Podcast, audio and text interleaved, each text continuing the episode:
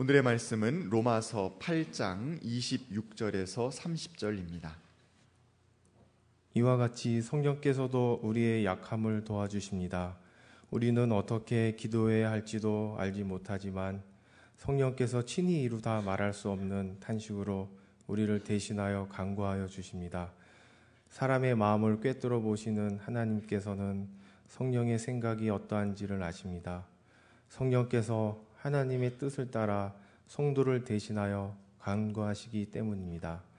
하나님을 사랑하는 사람들, 곧 하나님의 뜻대로 부르심을 받은 사람들에게는 모든 일이 서로 협력해서 선을 이룬다는 것을 우리는 압니다.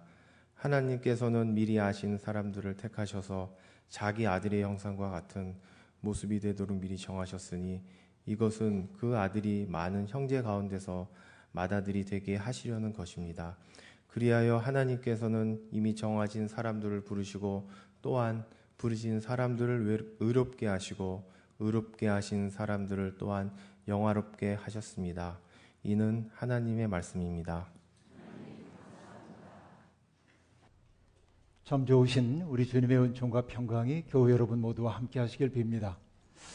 아, 오늘은 성령 강림 후 첫 번째 주일인 동시에 삼위일체 주일입니다.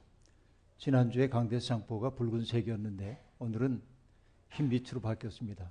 김 목사가 흰색을 좋아해서가 아니고 오늘이 삼위일체의 영광을 생각하는 날이기 때문에 영광에 비친 흰색 강대상포입니다. 그리고 감리교회가 아, 웨슬리 회심 주간으로 지키는 주일 이기도 합니다. 벌써 280년이 되었는데요. 아, 계절로 보자고 한다면은 지금은 소만에서 망종을 향해 가고 있는 아, 소만 절기의 끝 부분이라고 말할 수 있겠습니다. 절기의 이름 가운데 소만, 작은 만족 이런 말이 되는 게 참 재미있죠. 그러니까 만물이 생장하고 뭔가 충만해지는 그런 때라고 하는 의미입니다. 우리의 삶에도 그런 작은 만족이 요즘은 뭐 소확행 그러던데 소소하지만 아, 확실한 행복 이런 것들이 여러분의 삶 속에 넘치기를 소망합니다. 아, 우리 장로님도 기도하시면서 미국 대통령 말 한마디 때문에 우리가 출렁거린다고 얘기를 했는데 어, 남북 정상회담 안 할 거야 이렇게 얘기를 해서 어, 우리 참 많이 놀라기도 했습니다. 모처럼 열렸던 평화의 문이 도로 닫히는 것 같은 아찔함이 있었던 게 사실입니다. 그러나 어쨌든 아, 또다시 기회의 문이 우리 앞에 열리고 있다는 사실을 우리는 기쁜 마음으로 오늘 바라보고 있습니다. 이런 일들을 통해 우리가 경험하는 바가 있죠. 세상의 모든 사람들이 다 평화를 원하는 건 아니다 하는 이야기 말입니다. 세상에는 평화를 미워하는 사람들이 있습니다. 이것은 시편 기자도 우리에게 들려주는 이야기이고 역사를 아무리 살펴봐도 평화를 미워하는 사람들이 있습니다. 우리말로 회살 놓는다 하는 말이 있는데 정말 아, 어떤 일이 안 되도록 회사를 놓고 있는 이들이 많이 있습니다. 특별한 뭐 사람들을 지적하긴 그렇습니다만은 미국이라고 하는 나라가 군수 산업으로 성장하는 나라이기 때문에 그러니까 미국 GNP의 3분의 1이 군수 산업과 관련되기 때문에 전쟁이 사라지거나 분쟁이 사라지면 미국 경제가 어려워지죠. 그래서 네오콘들은 평화를 그렇게 원하지 않습니다. 예, 이런 상황이 있고 또 평화헌법 구조를 폐기한 아, 일본도 강성 대국이 되고 싶은데 군사 대국이 되고 싶은데 그러니까 굉장히 많은 무기를 가지고 자기들 대국화하고 싶은데 이 동아시아의 지형이 평화의 방향으로 가면 자기들의 꿈이 이루어지지 않을 것 같으니까 일본도 우리가 잘 되기를 그렇게 좋게 여기지 않습니다. 아, 중국이나 러시아나 이런 나라들도 다 자기 이해에 따라서 한반도의 운명이 자기들 원하는 대로 바뀌기를 원하죠. 또 국내에도 평화를 원하지 않는 사람들이 있습니다. 이것을 우리들이 잘 알고 있습니다. 그럼에도 불구하고 우리들이 분명하게 알아야 할 것은 뭐냐면 평화라고 하는 것은 하나님의 꿈이기도 하다.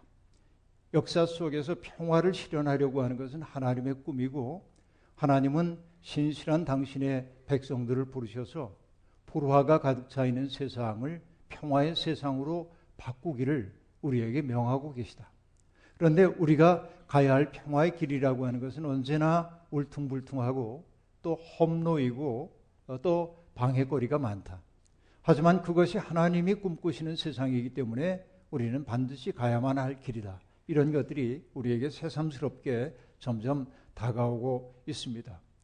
아슬아슬한 평화를 어떻게 안정적 평화로 만들 수 있을 것인가?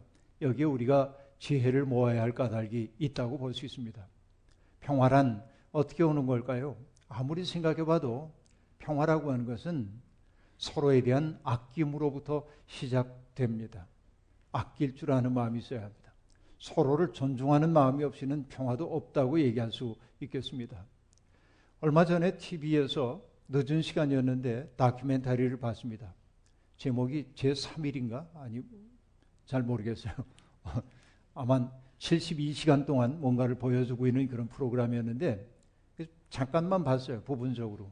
그런데 어디가 나왔냐면은 강화도 옆에 있는 교동도 사람들 삶의 이야기였습니다. 조그만 시장거리에서 수십 년을 이웃되어 살고 있는 사람들의 알콩달콩한 삶의 이야기가 흥미롭게 전개되고 있었습니다. 잘난 사람, 굉장한 사람 없었기에 그들은 평등한 기쁨을 누리며 살고 있었습니다. 어느 순간 제비도 날아들곤 했습니다. PD가 할머니 한 분에게 물었습니다. 할머니, 제비가 저렇게 날아와서 초마 밑에 집 짓는 거 싫지 않으세요? 그러자 할머니가 대답합니다. 아니요. 그게 왜 싫어요? PD가 묻습니다. 제비가 똥도 싸고 그럼 귀찮잖아요. 할머니가 대답합니다. 아, 밑에 나무로 받침대만 해주면 일 없어요. 이렇게 얘기합니다. 평범하기 이를 데 없는 대화였는데 제 마음이 뭉클해졌습니다. 여러분은 어떻게 느낍니까? 여러분 할머니는 비록 미물이라고 해도 제비 한 마리를 함께 살아야 할 이웃으로 내 곁을 찾아온 손님으로 대해주고 있었던 것이지요. 그 마음이 얼마나 좋았는지 모르겠습니다. 흥부에게 물어다 준 제비의 박씨 따위는 그 할머니의 관심 아니었을 겁니다. 그죠? 제비에게 잘해줘서 뭐 덕 좀 보겠다 이런 마음 없었을 겁니다. 그 다큐를 보면서 제 마음속에 이런 생각이 들어왔습니다.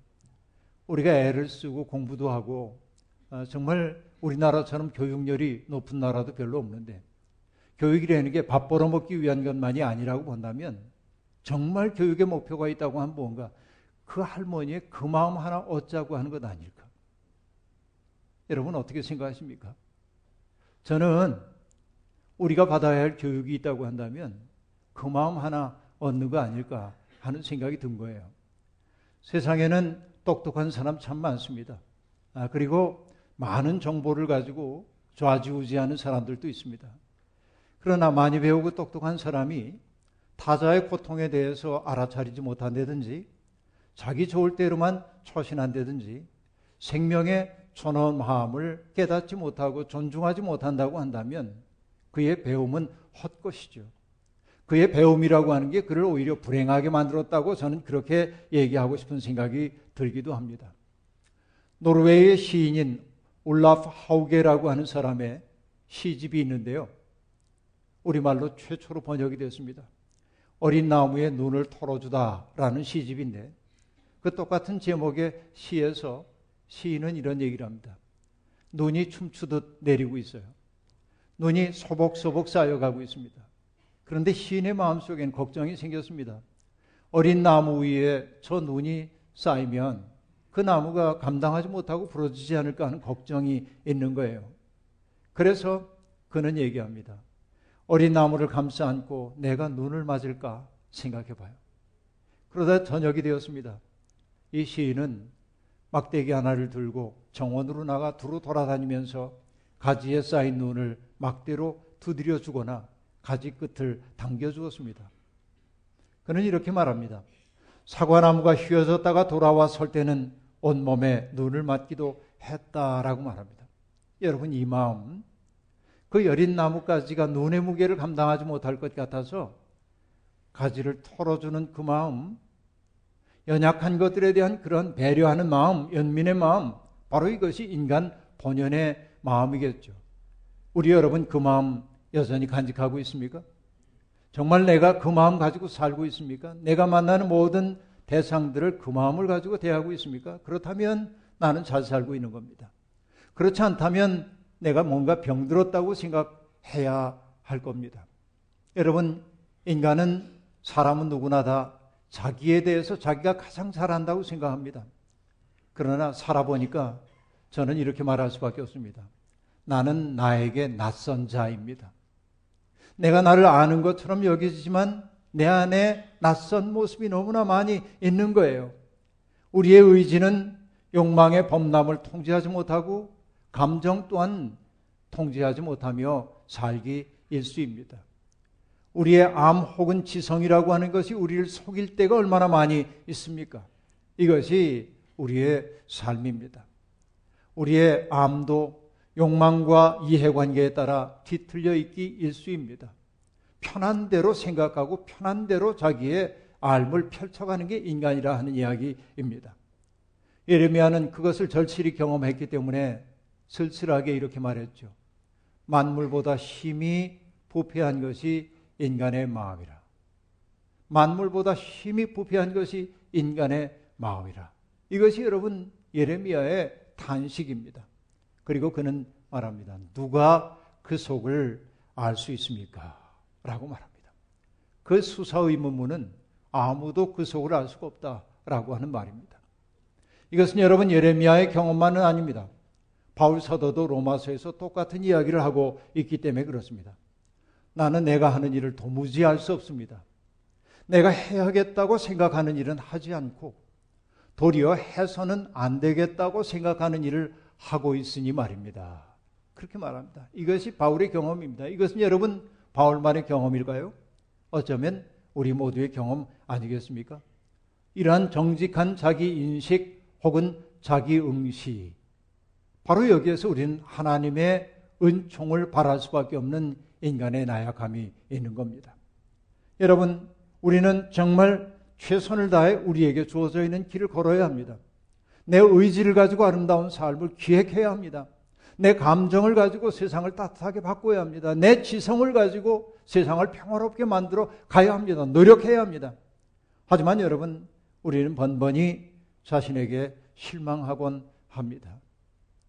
내가 그럴 줄 정말 몰랐다라고 말하기도 하지만 우리가 더 자주 해야 하는 말은 뭐냐면 내가 이런 줄을 정말 몰랐다. 이렇게 말할 수밖에 없는 게 인간입니다. 그렇게 우리는 그 인간적 연약함 때문에 하나님의 은총을 구하지 않을 수가 없는 것입니다. 자꾸만 자기에게 실망하는 일이 반복되면 어떻습니까? 그냥 그러니라 하고 살기 시작하고 삶이 습관이 되고 관성에 따라 그저 살아가는 평범한 삶이 되어버리고 맙니다. 우리가 하나님의 형상이라는 사실조차 잊어버리고 하나님의 꿈을 함께 꾸어야 하는 사람이라는 사실도 잊고 그저 일상 속에서 풍덩거리며 사는 것이 우리네 보통 사람들의 삶이라고 하는 말입니다. 그럭저럭 살고 지향해야 할 인간적 목표가 사라질 때 우리의 삶은 무기력해집니다. 하나님 앞에 엎드려 기도도 해보지만 내 삶 달라지지 않습니다. 그리고 여러분 어떻습니까? 물질적인 어려움, 건강의 어려움 있을 때 우리 하나님 앞에 엎드려 기도하지요. 그 절박함이 사라지고 나면 내가 구해야 할 게 뭔지도 몰라요. 하나님 앞에 뭘 기도해야 하는지도 몰라서 기도도 안 해요. 그런데 여러분, 오늘 성경은 우리에게 놀라운 말씀을 들려주고 있습니다. 이와 같이 성령께서도 우리의 약함을 도와주십니다. 우리는 어떻게 기도해야 할지도 알지 못하지만 성령께서 친히 이루 다 말할 수 없는 탄식으로 우리를 대신하여 간구하여 주십니다. 라고 말합니다. 여러분, 때때로 권태롭다고 느낄 때 우리는 하나님께 기도하지 않죠. 삶이 너무 힘겨워 살아갈 용기 잃어버릴 때도 기도할 마음 사라지죠. 느닷없이 닥쳐온 시련으로 망연자실할 때 하나님 이름 부르기 싫을 때도 우리에게 있죠. 그런데 그때 바로 성령께서 우리 안에서 우리를 위해 대신 간구하고 있다고 바울은 지금 말하고 있습니다. 나의 기도가 끊겼던 그때도 내 속에서 성령이 나를 위해 기도해주고 있다고 오늘 얘기해주고 있습니다. 이것이 하나님의 구원의 신비 가운데 일부인 것입니다. 우리가 절망의 어둠 속에 서성이다가 빛을 향하여 몸을 일으키는 것도 내가 살아야지 하는 나의 의지 때문이 아니라 내 속에서 하나님에게 간구해 준 성령의 도우심 때문이고 내가 삶에 지쳐서 비틀거리고 공포와 두려움에 짓눌려 불의 앞에 비겁한 침묵으로 일관하고 있을 때 그래도 떨쳐 일어나 불의를 지적할 수 있었던 것도 내가 잘나서가 아니라 내 속에서 성령이 일으켜 주신 사건이라고 오늘 성경은 그렇게 얘기하고 있는 거예요. 그러니까 여러분 나도 알지 못하는 사이에 우리는 주님의 은총 가운데 살고 있음을 오늘 우리에게 성경은 들려주고 있는 겁니다. 하나님은 바로 그런 기도를 들으시는 분입니다. 아벨의 무고한 피가 땅에 흘렀을 때 하나님은 아벨의 피가 땅에서부터 부르짖는 소리 들으셨습니다. 하갈이 광야에서 쫓겨난 그 자리에서 비통한 울음을 터뜨릴 때 하나님은 하갈의 울음소리에 귀를 기울이셨습니다. 히브리 백성들이 애굽에서 바로의 그 압제하에서 고통당하고 있을 때 하나님은 그들의 신음소리를 기도로 들으신 분입니다. 이것이 성경이 우리에게 들려주고 계신 하나님의 모습입니다. 듣고 계신 하나님, 세상에 일어나고 있는 모든 일들에 귀를 기울이신 그 하나님, 그것은 여러분 그저 듣는 것 아니고 하나님의 들으심은 언제나 사건으로 연결되죠. 어떤 사건입니까? 하나님의 뜻을 거역하는 생명을 훼손하는 사람들에 대해서는 심판으로 그러나 하나님을 향하여 부르짖는 아니 부르짖을 수조차 없어 신음하고 있는 사람들에게는 구원으로 하나님은 역사하십니다. 바로 이것이 우리가 믿는 하나님이죠. 그런데 성경은 일관되게 하나님을 뭐라고 고백합니까? 오늘 본문이 말하는 것처럼 하나님께서 사람의 마음을 꿰뚫어 보신다라고 말하고 있습니다. 사실 이것은 성경에서 일관되게 증언되고 있는 것입니다. 히브리의 한 시인은 이렇게 말합니다. 주님은 의로우신 하나님, 사람의 마음과 생각을 샅샅이 살피십니다. 라고 말합니다. 여기 마음과 생각이라고 번역되어 있는 히브리의 원 단어는 심장과 콩팥입니다. 고대인들은 인간의 장기 속에 인간의 정신과 마음이 깃든다고 생각했습니다. 심장은 생각과 결단의 자리입니다. 콩팥은 양심과 감정의 자리입니다. 그러니까 하나님은 우리의 양심을 살피시고 우리의 감정 그리고 우리의 생각과 우리의 결단을 살피시는 분이라는 겁니다.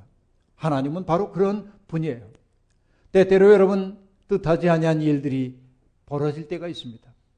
하나님이 너무 내게 잔인하신 것 아니에요 하고 저항하고 싶은 생각이 들 때도 있는 게 사실입니다. 인간의 이성적인 언어로 설명할 수 없는 일들이 내 삶에 다가올 때 우리는 그저 입을 다물 수밖에 없을 때도 있는 겁니다. 하지만 여러분, 그 생의 잔인함을 겪고 나서 여러분, 우리가 느끼는 것은 무엇입니까? 그 생의 잔인한 앞에서 우리는 내 삶을 비존재로 만들고 싶은 거예요. 말을 거창하게 했지만 죽고 싶은 거예요. 그런 마음이 우리에게 찾아올 때도 있어요. 그러나 인생의 잔혹함이란 무엇입니까? 그런 비극적인 일들을 겪으면서도 살아야 하는 거예요. 때가 되면 먹어야 하고 때가 되면 자야 하는 거예요. 이게 인생의 비극성이기도 합니다. 가끔은 하나님이 원망스럽기도 합니다. 그래서 여러분 탄식 시의 기자들은 하나님 앞에 이렇게 묻죠. 하나님, 어찌하여 이런 일이 내게 벌어집니까? 언제까지 이런 고통을 내가 겪어야 합니까? 이것을 묻고 또 묻는 게 어쩔 수 없는 인간의 삶이라 하는 말입니다. 이성적인 판단이 정지되고 경험이 더 이상 우리의 삶을 설명해 주지 못할 때 우리는 그저 주님 앞에 엎드려 울지 않을 수 없습니다. 받침대조차 없는 생으로 인하여 우리 마음 허청거릴 때 그때 주님은 우리를 포근하게 감싸줍니다. 내 마음의 고통을 내가 안다. 내가 겪고 있는 시련을 내가 안다라고 말씀해 줍니다. 그것을 경험했기에 바울 사도는 우리가 잘 아는 놀라운 말씀을 하고 있습니다. 하나님을 사랑하는 자, 곧 그의 뜻대로 부르심을 입은 사람들에게는 모든 것이 합력하여 선을 이룹니다. 라고 하는 말이 바로 그것입니다. 이것은 바울 사도가 멋진 문장을 구상하기 위해 머릿속에서 여러분 책상 머리에 앉아가지고 쓴 것 아닙니다. 바울은 상상하기 어려운 시련과 박해를 겪었습니다. 죽음의 위기를 수도 없이 경험했습니다. 그러나 그 많은 박해와 시련과 죽음의 위기 속에서도 하나님의 은총이 작동되고 있음을 그는 보았습니다. 모든 일이 합력하여 선을 이룬다고 얘기할 때 그 모든 일 속에는 내가 원하는 방식으로 나의 인생이 잘 풀려나갈 때도 있지만 때때로 쓰리고 불쾌하고 낙심되고 가슴 무너지는 일도 있는 게 인생인데 그 모든 일들을 하나님은 재료로 삼아서 선을 이루어내신다고 바울이 말합니다. 시련을 겪어보지 않은 사람의 말이라고 한다면 신뢰할 수 없습니다. 그러나 세상에 누구보다도 많은 시련을 겪었던 사람이 한 말이기에 그 말은 우리에게 힘있게 다가오는 겁니다. 사실 여러분 살다 보면 잊고 싶은 일들이 참 많죠. 부끄러웠던 수치의 기억들이 우리에게 있죠. 우리의 내면 속에 피를 흘리고 있는 아이들이 얼마나 많이 있습니까? 나는 잊었다고 생각하는데 여전히 때만 되면 그 아픔이 통증처럼 다가와 우리를 짓누르는 때가 얼마나 많이 있습니까? 우리는 그럼에도 불구하고 그런 경험들을 내 삶에 없던 것처럼 치부하며 살 수 없어요. 그것을 내 삶의 일부로 부둥켜 안고 가야 해요. 그런데 그게 아파요. 그때 어떻게 해야 합니까? 그것 가지고 하나님께로 가야 돼요. 하나님께로 그 아픔의 기억, 수치의 기억, 고통의 기억들을 가지고 가야 해요. 그때 여러분 하나님은 그 우리의 고통스러웠던 기억들을 가지고 우리의 존재를 새롭게 빚어주신다는 거예요. 13세기 아프가니스탄의 시인인 잘랄루딘 룸이라고 하는 사람의 여인숙이라고 하는 시가 있습니다. 그는 이렇게 노래합니다. 인생은 여인숙. 날마다 새 손님을 맞는다. 기쁨, 낙심, 무료함, 찰나에 있다가 사라지는 깨달음들이 예약도 않고 찾아온다. 그들 모두를 환영하고 잘 대접해라. 그들이 비록 내 집을 거칠게 휩쓸어 방 안에 아무것도 남겨두지 않는 슬픔의 물이라 해도 조용히 정중하게 그들 각자를 손님으로 모셔라. 그가 너를 말끔히 닦아 새빛을 받아들이게 할 것이다. 어두운 생각, 수치와 악의가 찾아오거든 문간에서 웃으며 맞아들여라. 누가 오든지 고맙게 여겨라. 그들 모두 저 너머에서 보내어진 안내원들이니. 신비주의 시인인 잘랄루리 루미는 내가 원하지 않은 인생의 경험조차도 우리를 하나님께로 인도하는 안내인이라고 말합니다. 평범한 우리에게는 쉽지 않은 이야기입니다. 그렇기에 우리가 해야 할 건 뭡니까? 하나님, 이건 너무 쓰립니다. 하나님, 이건 너무 아픕니다. 그러면서 그 아픔과 쓰라림과 수치스러웠던 기억을 하나님의 사랑의 영광로로 가져가야 합니다. 하나님의 사랑의 영광로에서 내가 녹아질 때 하나님은 나를 새로운 존재로 말끔히 빚고 닦아내실 줄로 믿습니다. 이것이 여러분 성경에 오늘 우리에게 들려주고 있는 바로 복음입니다. 모든 것이 협력하여 선을 이루도록 하시는 하나님의 은총이 우리와 함께 있는 한 우리는 인생의 패배자가 되지 않을 겁니다. 바울 사도는 말합니다. 하나님은 미리 정하신 사람들을 때가 되면 부르십니다. 부르신 사람들을 의롭다 여겨주십니다. 그리고 의롭다 여겨주신 사람들을 영화롭게 하신다고 말합니다. 이것이 하나님의 구원의 섭리입니다. 바울은 그런 하나님의 은총의 신비를 간결하지만 아름다운 문장 속에 담아내고 있습니다. 하나님께서는 미리 하신 사람들을 택하셔서 자기 아들의 형상과 같은 모습이 되도록 미리 정하셨으니 이것은 그 아들이 많은 형제 가운데서 맏아들이 되게 하시려는 것입니다. 여러분 잊지 마십시오. 우리가 하나님께 부름받은 까닭이 여기에 있습니다. 자기 아들의 형상과 같은 사람이 되도록 하기 위해서요. 이게 오늘 성경이 우리에게 들려주고 있는 얘기입니다.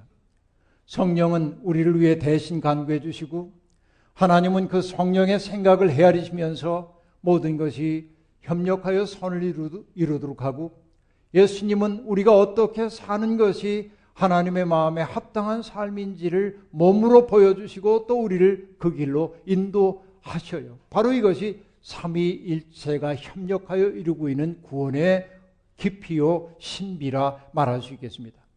여러분, 우리는 예수적인 삶의 길로 초대받은 사람들입니다. 예수적 삶이란 무엇일까요? 다른 것 아닙니다. 나 좋을 대로 살지 않고 하나님 기뻐하시는 일을 선택하며 사는 겁니다. 하나님 기뻐하시는 일을 선택하며 사는 사람들은 자기 자신을 만나는 모든 사람들에게 선물로 내어주려는 마음을 갖고 사는 사람들입니다. 여전히 우리는 죄의 습 속에서 벗어나지 못해 늘 그렇게 잘하지 못합니다.